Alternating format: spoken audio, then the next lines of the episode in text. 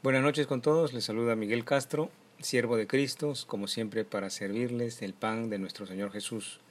Esta noche está con nosotros mi esposa Gina. Gina, muchas gracias por compartir con nosotros esta noche. Buenas noches, hermanos. Continuamos con el Evangelio cronológico del Señor. Esta noche tenemos una charla muy bonita, inspirada. Le ruego al Señor para que le inspire y comprenderla y hacerla parte de su interior, de su forma de vida. Esta noche tenemos el tema Testimonio del Padre y Testimonio de la Verdad. Oremos juntos. Padre Celestial, te damos gracias por esta oportunidad que nos das, Señor, de escudriñar tus escrituras, de estudiar tus palabras, de estudiar tus enseñanzas. Ayúdanos, Señor, a través del Espíritu Santo a hacerlas parte de nosotros, parte interna, que en el momento de la prueba podamos ejercitarlas, practicarlas, Señor. Sea esta tu voluntad. Danos de tu gracia, Señor, en cada momento de nuestras vidas. Ayúdanos a ser como tú. Leemos las Escrituras en el nombre del Padre, del Hijo y del Espíritu Santo. Amén. Juan 5 del 30 al 47. No puedo yo hacer nada por mí mismo.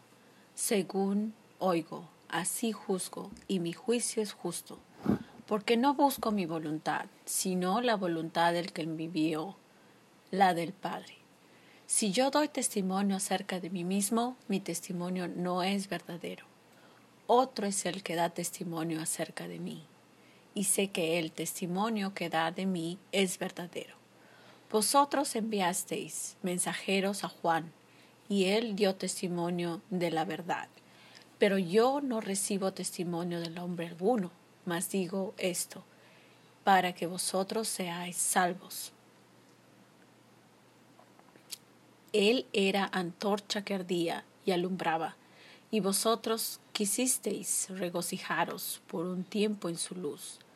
Mas yo tengo mayor testimonio que el de Juan, porque las obras que el Padre me dio para que cumpliese las mismas obras que yo hago dan testimonio de mí, que el Padre me ha enviado. También el Padre que me envió ha dado testimonio de mí. Nunca habéis oído su voz, ni habéis visto su aspecto, ni tenéis su palabra morando en vosotros, porque a quien Él envió vosotros no creéis. Escudriñar las escrituras, porque a vosotros os parece que en ellas tenéis la vida eterna, y ellas son las que dan testimonio de mí. Y no queréis venir a mí para que tengáis vida. Gloria de los hombres no recibo mas yo os conozco que no tenéis amor de Dios en vosotros. Yo he venido en nombre de mi Padre, y no me recibís. Si otro viniere en su propio nombre, a ese recibiréis. ¿Cómo podéis vosotros que creer? Pues recibís gloria los unos de los otros y no buscáis la gloria que viene de Dios único. No penséis que yo voy a acusaros delante del Padre hay quien os acusa, Moisés, en quien tenéis vuestra esperanza. Porque si creéis a Moisés, me creeríais a mí, porque de mí escribió él. Pero si no creéis en sus escritos, ¿cómo creeréis a mis palabras? Bendito el Señor por su palabra bendita. Comentemos, eh, en el verso 30 dice, no puedo hacer yo nada por mí mismo, según oigo, así juzgo, y mi juicio es justo, porque no busco mi voluntad, sino la voluntad del que me envió, la voluntad del Padre. Jesús enseña que Él está constantemente escuchando la voz del Padre, y cuando dice, según oigo, así juzgo, y mi juicio es justo, se refiere que Él está ejecutando un criterio, Jesús está ejecutando un criterio, ante alguna circunstancia que es verdadero, que es realmente el criterio del Padre, el juicio del Padre, el pensamiento, se está refiriendo también al pensamiento que Jesús está pensando, también está refiriéndose al sentimiento que Jesús siente ante determinada circunstancia, también a las palabras que Jesús pronuncia. Todas estas formas de mostrarse al mundo es la forma que el Padre nos hace conocer de Él mismo y nos lo hace conocer a través de su Hijo Jesucristo, a través de su personalidad, de su forma de comportarse. Le exhorto a que usted se dedique a conocer a la fuente original, fidedigna a Jesucristo, para conocer la personalidad del Padre Celestial, los atributos del Padre Celestial. No se distraiga en otros personajes ni en otros nombres porque no encontrará la infinita bendición que únicamente se encuentra en Jesucristo y la que Él únicamente puede dar. El verso 31 dice, si yo doy testimonio acerca de mí mismo, mi testimonio no es verdadero. Otro es el que da testimonio acerca de mí y sé que el testimonio que da de mí es verdadero.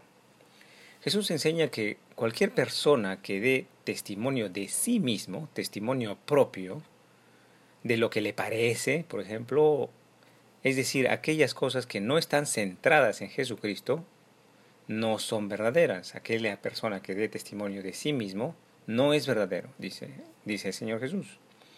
Cualquier persona que dé testimonio que no pueda ser confirmada en las Sagradas Escrituras, cualquier testimonio que no proviene de Jesucristo y por lo tanto no es verdadero. Si usted da testimonio de sí mismo, sin el soporte de la palabra de Dios, su testimonio no es verdadero, aunque pueda estar bien intencionado, no es verdadero. El verso 33 dice, Vosotros enviasteis mensajeros a Juan, y él dio testimonio de la verdad, pero yo no recibo testimonio de hombre alguno, mas digo esto para que vosotros seáis salvos. Jesús nos enseña que él no recibe testimonio de hombres, es decir, que no escucha a ningún hombre, en el sentido de que no hace la voluntad de los hombres. Por ejemplo, si los hombres quieren mantener su sistema religioso de sacrificar animales, Jesús no va a adaptar su plan de salvación a la voluntad de los hombres. Él va a implementar el nuevo pacto de la gracia. Y hoy en día también es igual. si, si, los hombres desean mantener sus costumbres religiosas vanas sin sentido, el Evangelio de Jesús no va a adaptarse a cada religión de los hombres. El verso 36 dice más, yo tengo mayor testimonio que el de Juan porque las obras que el Padre me dio para que cumpliese, las mismas obras que yo hago, dan testimonio de mí, que el Padre me ha enviado. Jesús enseña que su testimonio es verdadero y como confirmación y prueba de que lo que enseña es verdadero, es que el Padre Celestial realiza obras milagrosas, confirmatorias de lo que de que absolutamente todo lo que realiza Jesucristo, las palabras, las obras, los sentimientos, los pensamientos, absolutamente todo lo que realiza Jesucristo sobre la tierra proviene del Padre celestial, del Padre que está en el cielo. Por ejemplo, Hagamos un ejemplo. Si Jesús enseña en Mateo 5:44, Yo os digo, amad a vuestros enemigos, bendecid a los que os maldicen, haced bien a los que os aborrecen y orad por los que os ultrajan y os persiguen. Pongamos este ejemplo concreto. Si Jesús está enseñando esta clase, y en el medio de esta clase sana ciegos, paralíticos y leprosos, ¿no le parece que Dios mismo está obrando estas sanaciones sobrenaturales? Confirmándonos Dios que debemos aplicar estas enseñanzas en cada momento de nuestras vidas? La gloria sea para ti, Señor Jesús, y para cada una de tus enseñanzas. Continuemos, en el verso 37 dice, También el Padre que me envió ha dado testimonio de mí, nunca habéis oído su voz, ni habéis visto su aspecto, ni tenéis su palabra morando en vosotros, porque a quien Él envió, vosotros no creéis. Jesús dice que los hombres no han podido escuchar la voz de Dios. Efectivamente, pues han violado su ley, hemos violado sus mandamientos. Únicamente Jesucristo ha podido ver el aspecto del Padre en el principio antes de la creación. Jesús enseña que los hombres no llevan dentro de sí sus palabras, es decir, no practican sus enseñanzas. Las enseñanzas de Dios no llevan dentro de sí las enseñanzas de Cristo. Esto es los hombres que no han recibido gracia si llevaran a Cristo dentro de ellos, si sus palabras, sus enseñanzas moraran en el hombre, es decir, el Espíritu Santo, entonces creerían las palabras y obras que Cristo realiza. El verso 39 dice, escudriñad las escrituras porque a vosotros os parece que en ella tenéis la vida eterna, y ellas son las que dan testimonio de mí. Y no queréis venir a mí para que tengáis vida. Estos versos iluminan a los hombres. Ponga atención, todos los religiosos de este tiempo y los religiosos de hoy, supuestamente deberíamos estar estudiando las Sagradas Escrituras porque tal como lo dice el Señor Jesús, aparentemente hay vida eterna en ellas, hay bendición en las Escrituras. Pero más allá que, eso, realmente la bendición está en el testimonio que las Escrituras dan de una persona, en las enseñanzas de esta persona a la cual apuntan las escrituras, Jesucristo el Hijo de Dios. Toda la escritura apunta a un solo hombre, Jesús de Nazaret, mi Señor y mi Dios. No, se distraiga en otros personajes porque ninguno podrá darle lo que Jesús da, la gracia de Dios. Estando Jesucristo caminando en carne y hueso entre los hombres en esos tiempos, los religiosos no pueden reconocer a Dios mismo en la carne, el mismo autor espiritual de estas sagradas escrituras. El verso 41 dice, Gloria de los hombres no recibo, mas yo os conozco, que no tenéis amor en vosotros. Yo he venido en el nombre de mi Padre, y no me recibís. Si otro viniere en su propio nombre, a ese recibiréis, dice la Escritura. Jesús nos enseña que Él no recibe gloria de hombres. Es decir, Jesús no está buscando congraciarse entre los hombres, Jesús no está buscando ser aprobado por los hombres, Jesús no está influenciado por los hombres, Jesús no teme a los hombres ni está enfocado en su reputación o en perder sus bienes o sus ingresos. Jesús no está buscando ganar una medalla de oro para ser visto públicamente por los hombres. Son así los que han recibido el Espíritu Santo. Él dice que los que se comportan conforme al mundo, conforme a los hombres, es decir, conforme a los hombres que no han recibido gracia, no tienen amor de Dios dentro de sí, es decir, no han recibido el inmerecido regalo de la gracia de Dios, que es el Espíritu Santo. En el verso 44 dice, ¿cómo podéis vosotros creer? Pues recibís gloria los unos de los otros y no buscáis la gloria que viene del Dios único. Jesús hace una distinción entre los que creen y los que no creen. Recordemos que creer que Jesús murió y resucitó es muy diferente a creer que murió y resucitó para salvarnos de nuestro pecado, que es el motivo de sus enseñanzas que Él quiere que usted y yo practiquemos en cada momento de nuestras vidas.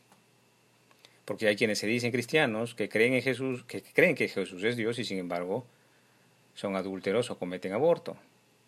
Pero no se aflija, hoy es un buen día para arrepentirse en el corazón que hay perdón para todas estas maldades. Dios perdona cuando nos arrepentimos.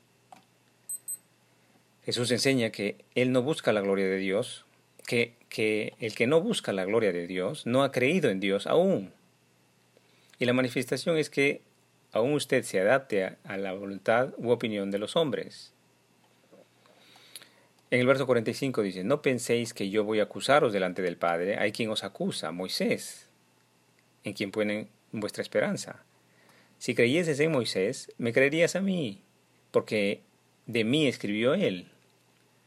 Pero si no creéis en sus escritos de Moisés, ¿cómo creeréis en mis palabras? Jesús nos enseña que aquellos que aparentan creer en los personajes de la Biblia, por ejemplo Moisés, como podría ser cualquier otro santo, sin poder realmente ver a Jesús, discernir a Jesús, al Espíritu Santo, dentro de estos hombres, dentro de estos personajes de la Biblia, como por ejemplo Moisés, entonces realmente el hombre no puede creer en Jesucristo, es decir, no lleva a Cristo en el alma. Vamos a poner un ejemplo. Usted hace oraciones al santo Moisés y le enciende incienso y le hace peticiones y le carga en andas y pone sus esperanzas en los mandamientos dados a Moisés, como por ejemplo no matar, no robar y no codiciar. Pero luego llega Jesús, el Hijo de Dios, de quien escribió Moisés, y Jesús perfecciona estos mandamientos enseñando el amor a los enemigos y el perdón setenta veces siete. Pero usted no acepta ni tampoco se adapta a esta enseñanza, no la escucha ni no la practica. Entonces, ¿cómo es que dice usted creer a Moisés, a este santo, pero no cree en aquel que le dio los mandamientos a este santo? Recuerde que Moisés no salva. Por más que le haga oraciones y peticiones, Moisés no le llevará al cielo. Dice la escritura que es Moisés quien le acusa. Moisés no llega a la tierra prometida, sino que muere antes de llegar. Recuerde, no se enfoque en los personajes de la Biblia, porque ninguno de ellos le llevará al cielo. Discierna más bien al Espíritu Santo, a Cristo Jesús, dentro de cada personaje de la Biblia, pues es Él quien está actuando y manifestando su presencia en aquellos que le buscan con diligencia. Todo honor y toda gloria para ti, Señor Jesús. Muchas gracias por su tiempo.